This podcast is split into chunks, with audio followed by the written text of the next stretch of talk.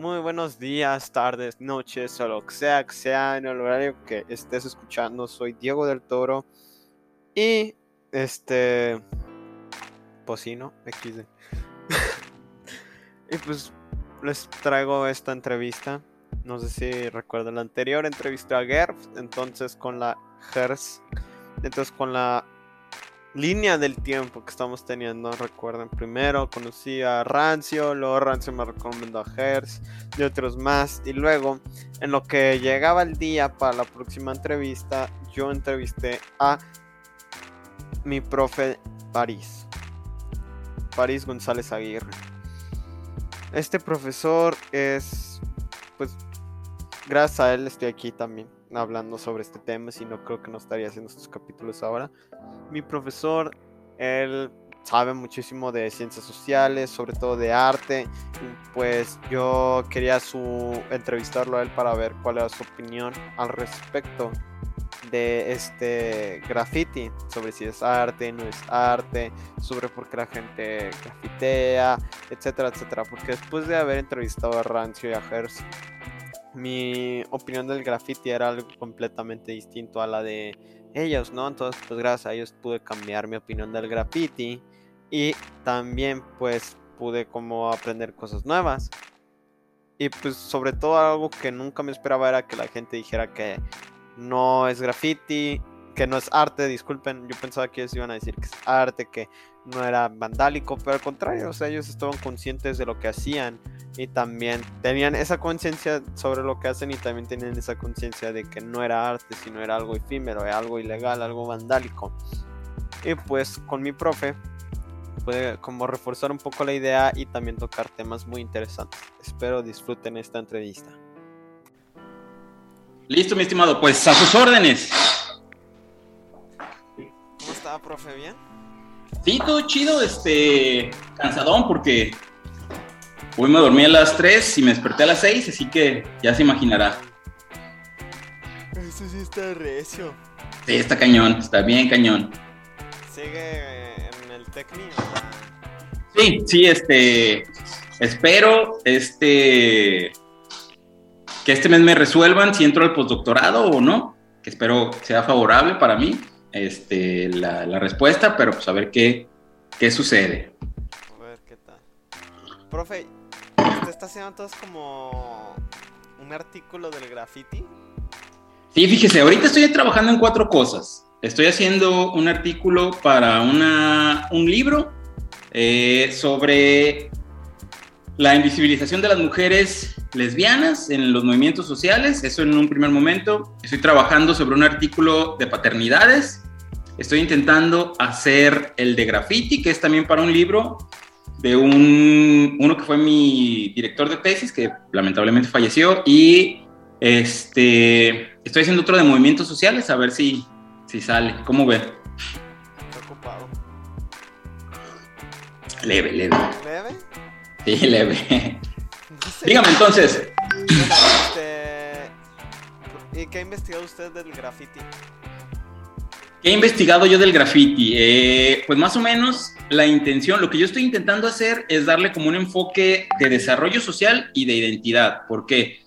Porque hay, ¿cómo decirlo? Pues varios niveles en esta onda del graffiti. Por ejemplo, si lo vemos desde dentro, ¿quién dice qué es, qué es graffiti o qué no es graffiti? Por ejemplo, cosas como lo que hace el Banksy para gente, eso no es graffiti. O sea, para algunos el graffiti es salirte y rayar las paredes, por ejemplo. Este, que se haga legal, pues tiene mucho menor valor, por ejemplo. Este, entre más ilegal, mucho mayor valor. Este, ¿Qué más?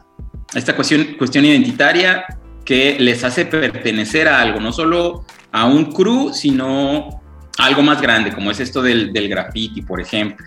Más o menos es lo que, lo que he investigado. Profe, antes de que ya sigamos, ¿cree que se pueda presentar para el podcast así de que diga su nombre, a lo que se dedica y una breve introducción o algo así? Sí, por, usted dígame, usted dígame, yo ya sabe. Ok, ya, usted me dice Sí, cuándo. Ya, ya. Ok. Muy buenas tardes, muy buenos días. Eh, no sé cuándo lo voy a presentar el, el buen Diego, pero eh, mi nombre es Paris González Aguirre. Soy eh, licenciado en filosofía, maestro en gestión y desarrollo social y doctor en ciencias sociales. Por el momento me dedico a dar clases en TecMilenio, eh, virtualmente las clases que imparto son de ciencias sociales y me interesa el graffiti porque creo que tiene repercusiones identitarias y de inclusión en ciertos, en ciertos grupos, este, pero creo que hay que complejizarlo en el sentido en el que no hay que verlo simplemente como un desfogue o una necesidad de expresión de los, de los jóvenes, sino que creo que hay que ir un poco más allá. Así que es más o menos lo que, lo que espero poderle platicar al, al, buen Diego el día de hoy. ¿Sí escuchó las entrevistas que le mandé? Todavía no, mi estimado, porque he tenido algunos, ¿cómo decirlo? No roces, sino algunas, ay, ¿cómo, cómo decirlo? Cambiaron de coordinadores, cambiaron de líderes, así que ya, ya se imaginará, pues este Sí, pero que me mandan mensaje a las 8 de la noche, oye, que falta que entregues no sé qué, oye, que ya se imaginará, pues. A mí me pasó algo similar en, como entré a la universidad, cambié de horario con otra persona, hice la permutación y, luego nos iban a dar los horarios de inglés porque es como aparte, más o menos aparte, pero no tan aparte. Entonces yo los espero, checo y me dicen que está a las 6 y yo de qué pedo, pero a las 6 yo ya tengo clase yo, no, yo no puedo tomarlo. Y le mando correo a la coordinadora. No me contesta. Luego digo, bueno, a ver, me movilizo, pregunto otras cosas. Y luego dije, bueno, al cabo mañana voy a ir a la universidad a entregar unos papeles. De ahí voy y pregunto a ver qué show, ¿no? Entonces mando unos correos, no me contesta nadie. Luego mandan correo a la página de Facebook que tienen y me dicen, ah, sí, mandan un correo con estos datos. Y dije, ah, ya le había mandado uno, pero le vuelvo a mandar otro. Está bien voy a la universidad, entro los papeles, pregunto, me mandan a tres lados distintos hasta que al final me dicen, ve con la coordinadora. Voy, luego no ubico porque pues, soy nuevo. Pregunto, eh, ¿qué show dónde está? Y me dice, ah, súbete hasta arriba y la primera puerta que veas. Y llego y me dice, ¿me mandaste correo? Sí. Ah, espérate que te conteste. y yo me quedé así de, Estoy aquí. Sí, ¿no? O sea, ¿segura? Sí, espérate a que te conteste. Y yo, ah, pues, bueno, bye. Y me fui y dije, ¿qué pedo? O sea, ¿qué, qué tranza? Como que... Sí, este... Algo... Y luego dos días después ya me dijo, ya, ya te arreglé tu horario, es a tal hora. No, como que, no sé, no, no, no, no sé, no sé, no sé si no quieran trabajar, si les cause mucho problema delegar, no sé, no, no sé, la verdad, sí está raro. Bueno, este, es que yo le comentaba lo de las entrevistas, porque en las mismas entrevistas yo me iba con la idea de que los grafiteros pues iban a hacer como... Iban a hacer su graffiti ya sea por gusto de que les gusta pintar, dibujar y desde chiquito y pues quieren como que los vea la gente o por la controversia o así, o que lo hacen como para protestas o algo por el estilo. Pero ya que entrevisté a dos gentes, me di cuenta que lo hacen pues por puro ocio, que lo hacen porque pueden por la adrenalina, me comentaba uno, otro por los excesos, me decía, porque quería, porque le gustaba, incluso me mencionaba que eh, fue y grafiteó la alcaldía de, ¿cómo se llama? Ciudad de México, hay una, como unos rumbos que empiezan con T. Tlalpan, alguna de esas ondas. No, de esas que son como muy conocidas. Daba algo, pues que había grafiteado la en la alcaldía o algo así de ahí. En la parte, y que hasta lo habían cachado y les costó su mochada pues liberarse, ¿no? Luego también les, les preguntó sobre la policía, porque yo dije, bueno, si son expertos, no creo que, si grafitean mucho, yo creo que ya tienen como sus mañas, ¿no? Ya han de saber cómo, cómo fugárseles. Y uno me comentaba que había tenido sus encuentros con la policía y que le habían platicado que a veces hasta la policía los tableaba los, los pintaba con las mismas grafitis, les pintaba el cabello y así. Y yo, la neta, eso fue lo que más me sacó, porque qué pedo, eso sí está como un poco más humillante. Luego me comentaba que había gente que hacía hasta los espectaculares y que era como mucho show y que pintaban sentados porque pues ya ve que salto, ¿no? Y luego, pues por el viento, pues luego los, se van volando. Sí, sí. Y me comentaban todo eso, pero todos me decían de que el art, el graffiti, o sea, no es arte, es vandalismo. Ellos mismos son conscientes de, sus crímenes, que también es, como algo pues, efímero, es algo así que nomás pasa en ese instante y mañana puede que esté pintado con pintura blanca o el siguiente día puede que esté pisado por otro grafitero y así. Y pues a mí me sacó, no era como lo que yo esperaba escuchar, la verdad. Qué chido. Siempre cuando uno entra allá al campo, se lleva uno cada sorpresa que uno lleva como ciertas ideas, pero a la hora de, ya estar entrevistando a las personas, ir a, acompañarles, las cosas cambian bien machín. Eh, usted decía que era como, el graffiti era como algo de inclusión, ¿no? Sí, sí. Híjoles, este, es que ahí la va. Yo conozco mucha, mucha, mucha, mucha, mucha gente grafitera. Este, por ejemplo, gente que hace años eh, eran personas que estaban comenzando, que ahorita están súper posicionados y pues les pagan una lana enorme por pintar desde muros hasta canvas, hasta cuadros, por ejemplo desde mi punto de vista muy particular, creo que eso le hace o le permite a las personas que, que se integran al graffiti, no solamente a esto de rayar, sino que se juntan con personas que hacen lo mismo, creo que en otras zonas o en otros lugares o en otros ámbitos en los que no son reconocidos, podríamos decir la academia, por ejemplo, en el que eh, quizá alguien que no se siente a gusto yendo a la escuela, quizá alguien que no se siente a gusto trabajando, quizá alguien que no se siente a gusto con su familia, puede encontrar en esos nichos, en esos lugares, eh, un mejor recibimiento. En ese sentido, creo que hay un cierto tipo de inclusión porque se crea una comunidad que les, les ¿cómo decirlo?, les arropa, que les, les permite ser alguien más. Y ese alguien más que son es alguien que desearían ser. Por ejemplo, gente a la que ya no le dicen por su nombre de pila, sino por su apodo. Eso significa un cambio enorme en cuanto a la identidad y cómo se sienten identificados con eso que les dicen que son. Por ejemplo, eh, Defo.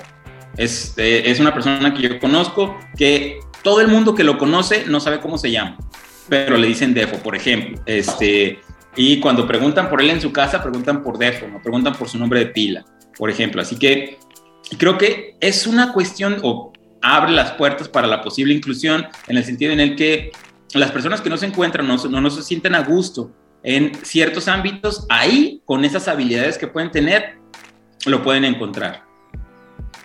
Creo. Y no ocurrirá ese problema de que ya se quedan tan pegados con esa como identidad, con ese apodo que ya empiezan como a olvidar su antigua identidad, que ya se aceptan lo que son ahora. Sí, de hecho creo que no sé si sea un problema, porque pues en última instancia, según algunos autores, es más importante lo que uno dice de uno que lo que dicen eh, los otros de uno. Así que sí, sí se, no se comienza a olvidar, sino que se le da más importancia a eso que uno hace, como por ejemplo a realizar grafiti, a pintar paredes, a pintar cuadros y decir yo soy esto yo no soy solamente, por ejemplo, Paris González Aguirre, no, soy, no solamente soy papá, sino soy grafitero. Y este es eh, parte de mi cero, de mi, de mi esencia, por decirlo de alguna manera, ser grafitero. Ahora es más importante o le pongo más énfasis o empeño a esto que es el grafiti, insisto, que no se ciñe nada más a rayar paredes o a pintar este, murales, sino un cierto tipo de estilo de vida, porque pues acuérdese esto del hip hop y los elementos y no sé qué. Pero sí, tiene usted toda la razón. Muchas veces no es que comiencen a olvidarse, sino que le ponen más empeño o más, eh, o le dan más importancia a ese, ¿cómo decirlo? Sin sonar eh, peyorativo, a ese personaje que se crean para, eh, para ser ellos mismos, pues.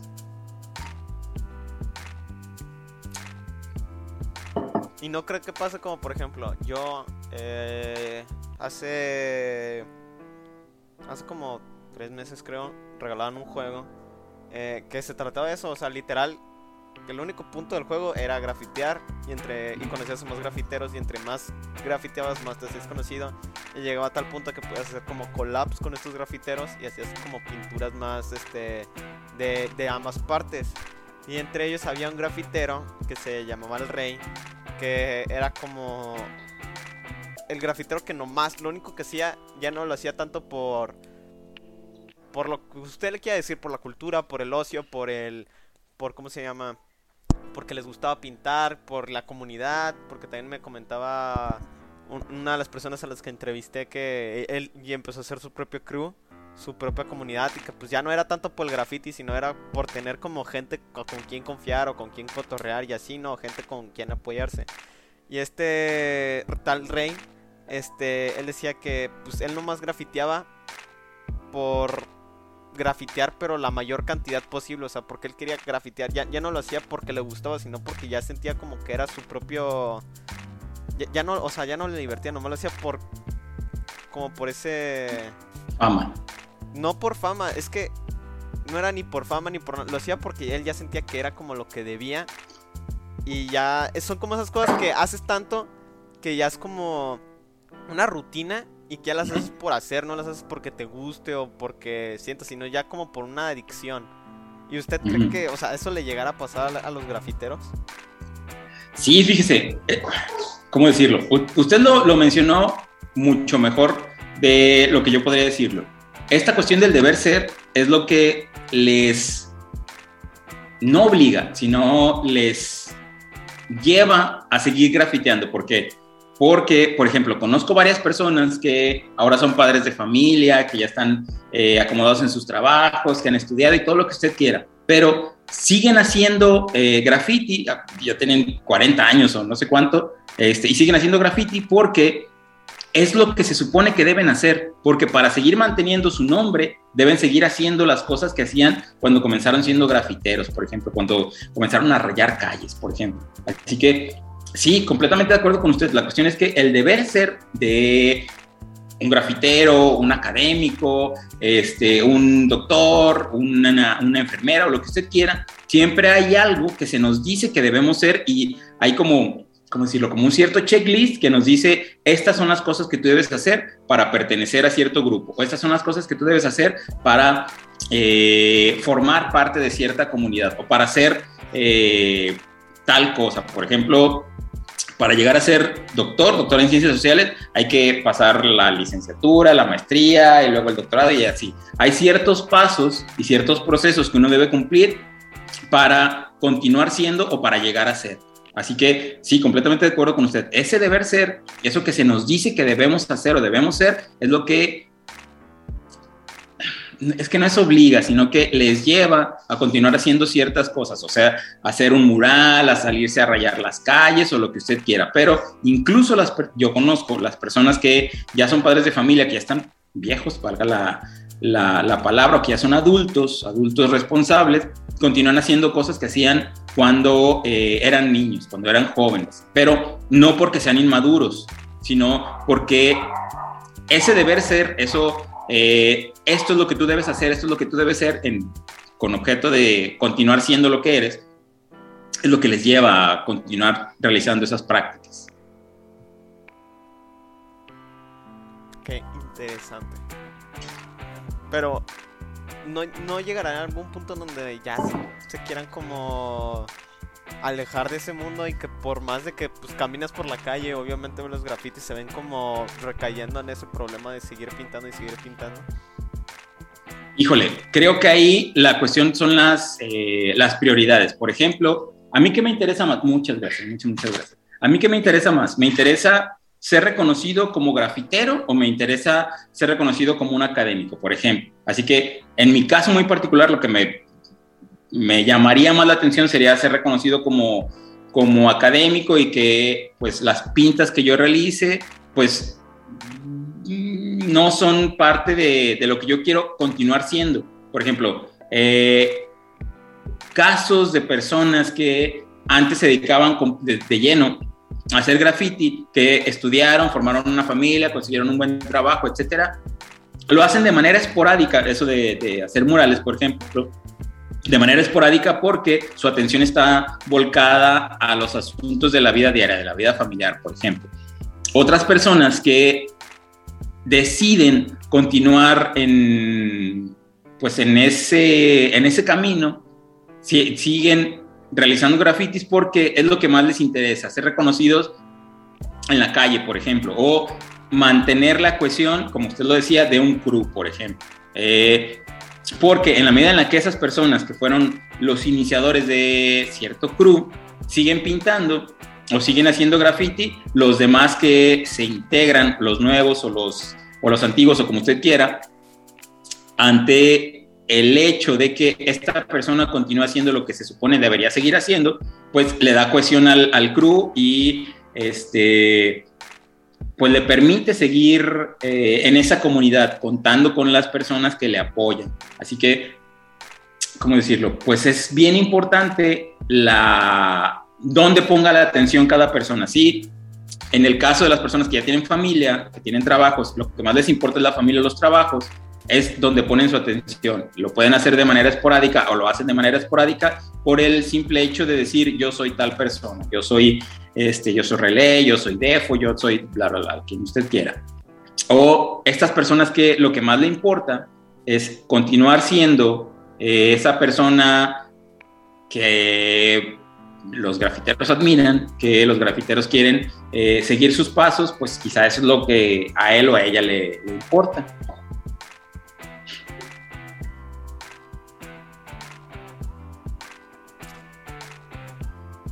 Y ¿usted considera que haya muchos problemas en la comunidad del graffiti? Porque yo he estado hablando con la una persona de las dos que entrevisté fue la que más me dijo que había muchos problemas, de que se llegaban a echar hasta tiros por eso. Yo de hecho lo, lo que había investigado y a lo que había, yo pensé que iba a haber como un poco más de, de honor o que iba a ser como más pues un, un hobby, algo más como tranquilo, como cuando uno juega videojuegos o fútbol o algo por el estilo de que pues pasan insultos pero fuera de la cancha pues ya no, no es ningún problema, ¿no? Pero me platicó que había tiros, violencia, de que le, llegaron a sacar hasta un filero y así por el simple hecho de que pintó, me, contó él que había riñas desde hace años, de que porque hace 10 años le pintó hace muchísimo año en tal calle y que nomás por el rencor pues sigue habiendo ese problema. Y que luego se echan el tiro y el otro le guarda el rencor porque se dejó, se, sea, se perdió, ¿no? O sea, ¿usted qué opina de eso? ¿Qué, cree? Híjole, como buen viejito le voy a decir, todo tiempo pasado fue mejor.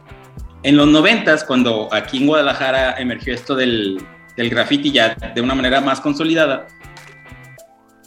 sí había un cierto tipo de código eh, en el que por ejemplo, una raya, una firma, usted la podía encimar con una, con una bomba, que es un trabajo mucho más elaborado, pero esa bomba usted la podía encimar con un grafiti, con un mural, ya mucho más elaborado, mucho, con mucha mayor, mayor técnica, y no había mayor problema. Si la otra persona, la que le habían encimado la firma, la bomba o lo que usted quiera, llegaba con algo mucho mejor hecho, no había ningún problema y ahí acababa la riña.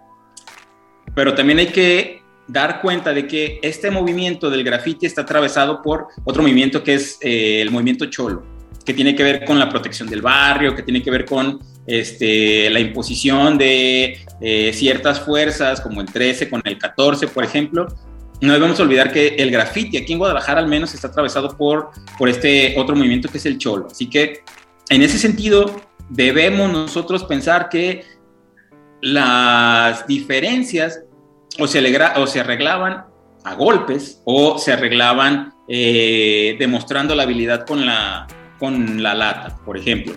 Sin embargo, en este momento particular de la historia de nuestro contexto, es mucho más fácil, o sea, siempre, invariablemente, hay riñas con otras personas porque o piensan diferente o actúan diferente, siempre invariablemente va a haber diferencias, e insisto, como está atravesado por lo cholo, siempre, siempre va a haber, hubo y habrá violencia. Eh, porque, insisto, está atravesado por el, por el movimiento cholo y con muchas personas se quedaron con ese pensamiento de que debo defender mi barrio como sea, de donde, donde sea y ante quien sea y hasta donde tope. La cuestión es que en este momento, como hay una escalada de violencia en el sentido en el que es mucho más fácil sacar una pistola este, que eh, pues nomás agarrarse a golpes, pues si es como usted lo dice, más fácil sacar un filero. Y ahora es más fácil o es mucho más común que las personas ya no demuestren eh, su talento para pintar, sino es pues agarrarse a golpes. Es mucho más fácil, es mucho más sencillo y pues hasta mucho más rápido, porque, por ejemplo, si usted se agarra a golpes con una persona que es famosa y le gana, usted va a ser la persona que le ganó a esa persona famosa y evidentemente pues ganará la fama que esa persona tiene o tenía. Así que sí, por supuesto. Todos estos movimientos están atravesados por la violencia. ¿Y cree que hay una manera de cambiar eso y regresar a el que pinte mejor es el más chido y así? Lo veo muy difícil, este, no creo que haya una forma en la que... Es que también es, es una cuestión de legitimidad, ¿por qué? Porque hay gente que dice, es que yo soy de la vieja escuela y yo hacía las cosas bien antes y no sé qué, y los morros de ahora pues no sirven eh, más que para hacer pintas y subirlas a la internet está esta pugna entre lo que dicen los que se denominan como la vieja escuela, esas personas que aparecieron en los 90s o en los 80s, y la nueva escuela o las nuevas personas que están emergiendo y que están haciendo graffiti en este momento. Desde mi punto de vista muy particular como Paris, lo dudo mucho. Dudo mucho que haya un regreso hacia esos códigos de honor que se tenían antes, porque pues insisto, estamos ante una escalada de violencia en la vida en general y en ámbitos como el graffiti, que insisto, está pues atravesado también por la violencia, dudo mucho que haya una forma en la que eh, se pueda llegar a un consenso y que eh, pues estas son las nuevas reglas que hay que aplicar en, este, en, este, en estos movimientos, en estos sentidos. Y si pasa como, no sé si vi que la película de los Warriors. Claro. Y si pasa algo así de que haya como una crew que sea como la más alfa, la más chida de todos, y sea como la que mande y junta a todos y les diga, a ver, ya, ¿para qué nos violentamos entre nosotros? O sea, debemos de llevarnos la chido. Ya, ya tenemos a la policía que nos persigue, ya tenemos a los cholos que nos persiguen, porque, o sea, nomás nos pintamos y ya hacemos nuestras cosas así bien. Híjoles. En primer lugar, habría que ver quién dice cuál sería esa crew. Porque, por ejemplo, gente que yo conozco que dice, no, pues es que mi crew es la más chida y es la más grande y es la más famosa, pero otra gente, por ejemplo, eh, del, no recuerdo cómo se llama, pero por allá por el Cerro del Cuatro, no, pues mi crew es la más chida, este, mi crew es la más grande, mi crew es la que más representa. Habría que ver quién diría o quién tendría la legitimidad como para decir, esta es la crew más chida de Guadalajara. Es bien difícil por porque otras crew con otras características, con otros eh, miembros, dirían, no, pues es que eso no, no, esa no es la razón por la, por la que podríamos decir que es la, la crew más chida de Guadalajara, por ejemplo. Siempre habría quien este, discrepa con, con decir quién es la crew más chida. Es bien, bien difícil.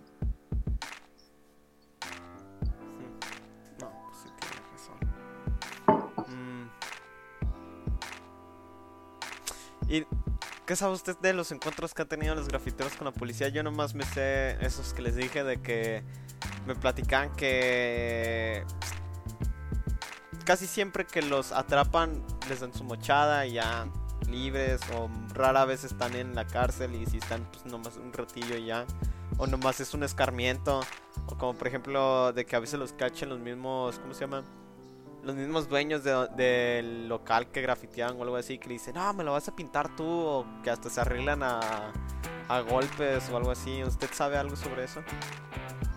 Híjoles, es que va desde lo más pequeño, como que les pongan una regañada. O sea, y eso yo se lo cuento porque lo, lo, he, lo he, sabido. Desde que les pongan una regañada así como de, no, pues estos muchachos no hagan esto, eh, toma mucho pintar, este, ustedes deberían estar haciendo otras cosas porque son jóvenes y deberían estar trabajando, estudiando y no sé qué, desde una regañada hasta que les tiren balazos.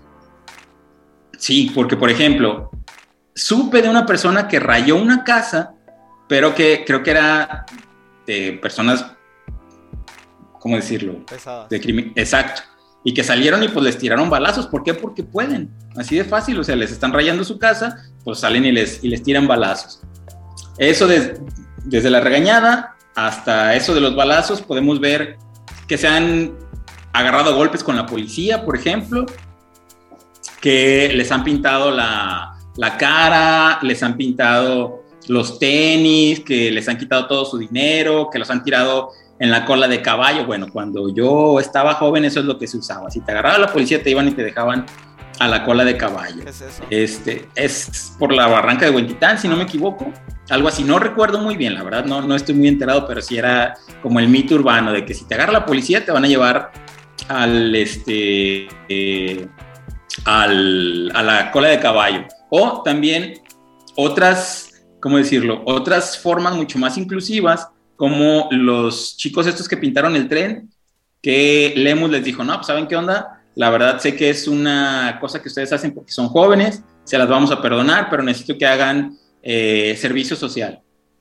Y ya, eso fue lo que les, les tocó a esos que pintaron el tren, o sea, no es una... El nuevo, la línea 2. El de la línea o sea, exacto, se subieron en la estación de Plaza Patria, o sea, escalaron la estación de Plaza Patria y pintaron el, el tren. Al día siguiente, este, se, se- el, el escándalo, pintaron la línea 2 del tren, los encontraron. A esos que habían pintado, no sé cómo, no sé cómo la verdad, pero los encontraron. Los llevaron ante la justicia y Lemus dijo, no, ¿saben qué onda? Eh, como somos unas, un, una- un municipio súper tolerante, estamos buscando la inclusión de los jóvenes, no les vamos a llevar a la, a la cárcel, pero necesito que primero dejen de hacerlo y luego que se inscriban en unos talleres y hagan servicio social. Y pues, no tuvieron mayor, este, mayor castigo. ¿Y eso usted, usted considera que fue bueno o malo? Híjole, es que mi opinión sobre eso es bien, este, bien rara, porque uno de los chicos al día siguiente le valió y volvió a pintar. No sé si el tren, pero volvió a pintar. Y creo que sí es interesante lo que hizo Lemus, pero no sé cómo podría, cómo podría ser la solución desde esa óptica de, de inclusión y de no, este, no, no, no punitiva. No, no sé, la verdad, este, ¿No hubiera sido como un mejor castigo mandarlos a pintar como un mural a una policía o a los bomberos o algo, o algo así, como una obra más, no de castigo, sino como para usar sus, porque su arte de una manera más como positiva? Como por ejemplo, si ya pintaron la estación, que pues de menos la pinten bien, ¿no? O que el, el mismo Lemo le diga, mira, lo vas a pintar así, así, así, así. Porque pues, o sea, si quieres pintar, pinta, pero haz algo bien, ¿no? Es que ahí está el, el, el, meollo del asunto, que muchas veces pensamos que la bandita esta o las personas que hacen graffiti lo que quieren es expresarse mediante lo que escriben o haciendo dibujos o todo eso, pero hay, hay gente, yo conozco uno en particular, que lo único que quiere es destruir. Así de fácil. O sea, lo que yo quiero es este, manchar las calles, nada más. No me interesa eso de que hay que expresar, no me interesa tener ningún arreglo con el gobierno. Yo lo que quiero es salirme en la noche y pintar mi nombre, no más. Yo pensé que iba a decir usted la atención. Y yo dije, pues bueno, va a tener la atención si se pone a pintar por ahí, pero eso de, de destruir, pues no lo he escuchado hasta ahora. Y de hecho, había un movimiento muy marcado en los noventas que era de gente que se retaba a ver quién hacía los, las bombas más bonitas, pero también las más arriesgadas. Se retaban así de, de, a ver, yo soy tal persona y voy a hacer una en la, no recuerdo cómo se llama, algo de la judicial que está en la calzada, por ejemplo, a un ladito voy a poner uno. Y esto es súper arriesgado porque pues, cualquier persona que salga ahí lo va a ver. ¿Y cuál es la más arriesgada que sabe usted? La más arriesgada, dígame. Yo, pues me ha tocado ver que, por ejemplo, En San Juan de Dios, en uno de los puentes que hay por donde puedes ver tú eh, cuando vas manejando por la avenida, ahí está grafiteado. Incluso le dije a, uno de los entrevistadores, el que es de Guadalajara, le dije, oye, güey, ¿cómo le hacen? Porque, o sea, no está como al revés, ¿no? O sea, de que tú te pones un compa te agarra y, o sea, no está como de que estacionaron el carro y una escalera y así. Y pues no me supo contestar porque pues no la ubicaba. Pero yo sé de ese. También sé de... De que me acuerde nomás ese, pero sí he visto como en edificios, pero sí alto, alto, alto, que digo, ¿qué pedo? O sea, ¿cómo, cómo se rifan para hacerlo? Porque le pregunté lo mismo y me dijo que trepan, ahí buscan la manera, si rompen ventanas o la escalera o los mismos postes de luz, los que tienen para que los electricistas o ahí mismo lo usan. Sí, este, se dan sus mañas. Por ejemplo, una vez que fui a Tijuana me, me pareció algo muy significativo porque las calles como tal estaban virtualmente limpias, solo había un- unas cuantas firmas, pero del segundo nivel hacia arriba estaba todo pintado, todo, todo pintado. Los, este, los espectaculares, los este, anuncios estos que le dicen cuál calle es, todo eso estaba súper pintado. Y se- según entiendo, lo que hacían es que se subían a los, a los postes y lo pintaban así como usted dice, hacia abajo. Qué interesante. Sí, está. Sí, mucho, mucho, muy interesante. Lo llevan a, a otras escalas. Porque, Exactamente. pues, o sea, lo- es que lo- luego todos son conscientes como del peligro, porque, ¿saben? O sea, lo puedo escalar y estoy consciente que me puedo dar en mi madre, o sea, si no me agarro bien. Y de todas maneras lo siguen y lo hacen. Sí, eh, creo, creo, y solo creo, eso sí tiene que ver con la adrenalina, con el saber que uno está haciendo este, cosas diferentes y cómo pues, el arriesgue, eso le da pues, mucho más fama, porque pues, no es lo mismo poner una rayita aquí en el patio de mi casa a ir a- al centro, al mero, mero centro de Guadalajara y en el Palacio de Gobierno ahí poner una, una firma, por ejemplo. Cuando lo grafitearon, cuando fueron las manifestaciones, Mm. quedó muy Bueno. rayado. Pero eso también es, otra cosa diferente. Por ejemplo, en las manifestaciones se presta a que haya o infiltrados o banda que quiere dar un mensaje muy particular que no tiene nada que ver con el graffiti o pues banda grafitera que nomás va y les vaya ahí aprovechando la coyuntura. Entonces, ¿usted cree que el, gra- el graffiti de como manifestación es algo totalmente distinto al graffiti que vemos día a día? Sí, por supuesto. De hecho, incluso en el graffiti que nosotros conocemos o que podemos llamar como graffiti, hay diferentes, no sé si niveles, pero hay diferentes aproximaciones y, eh, ¿cómo decirlo? Como subgéneros. Ándele, ándele, exactamente, sí, porque no es lo mismo una persona que se dedica exclusivamente a firmar que una persona que se dedica a firmar, a hacer este, murales y que se dedica a hacer bombas, o sea, que es ilegal, ilegal, por ejemplo. O no es lo mismo una persona que es completamente legal, no es lo mismo una persona que comenzó en la escuela de artes y luego se dedicó al graffiti que una persona que comenzó en el graffiti y se dedica y se mete a la escuela de artes. Por ejemplo, hay ¿cómo decirlo? Niveles de legitimidad que le otorgan a usted una categoría de, o se es o no se es un- una persona del movimiento del graffiti.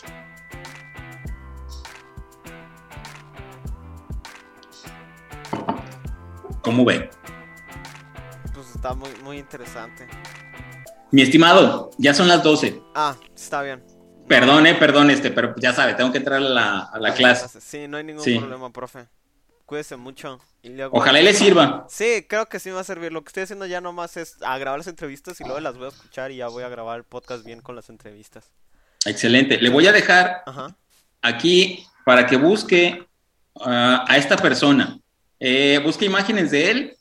Es un chico de aquí de Guadalajara. Este, lo conozco, no es mi amigo, no es mi amigo, pero si lo ubica, sus pintas están muy bonitas y muy arriesgadas. Este, hay por ahí un espectacular en la Avenida Patria que le va a sorprender. En la Avenida Patria, ok.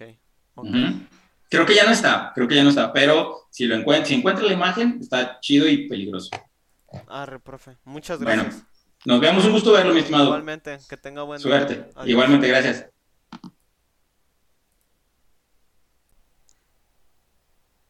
Bueno, espero que les haya gustado esta entrevista. Recuerden que pues si un- quieren decirme qué preguntas debería hacer, si quieren darme comentarios, retroalimentación, sugerencias, lo pueden hacer desde mi Insta. Me pueden seguir en arroba Diego la BH, B-E-A-C-H, playa en inglés. Este, también pues, pues ahí estamos, ¿no? Por si quieren que haga otro, otro tema en específico después de que me acabe con el graffiti. Y pues de esta entrevista que aprendí, aprendí cosas que pues no, no, no me carburaban bien. Como el profe hablaba sobre el graffiti que eh, tiene una comunidad un tanto violenta gracias a que está entrecruzada con la de los cholos. Eso es algo muy interesante, cabe destacar. Yo sabía que había este violencia, pero no pensaba que era por ese caso. Yo pensaba que había violencia por orgullo, por sentimientos, ¿no? Porque a fin de cuentas esos son la causa de muchos problemas. Pero bueno, en la próxima entrevista es la de mi compa el malcriado. Un saludo. Muchas gracias, profesor Paris, por permitirme esta entrevista. Espero que le guste cómo quedó. Y pues espero que las demás personas también la hayan disfrutado. Que tengan buen día.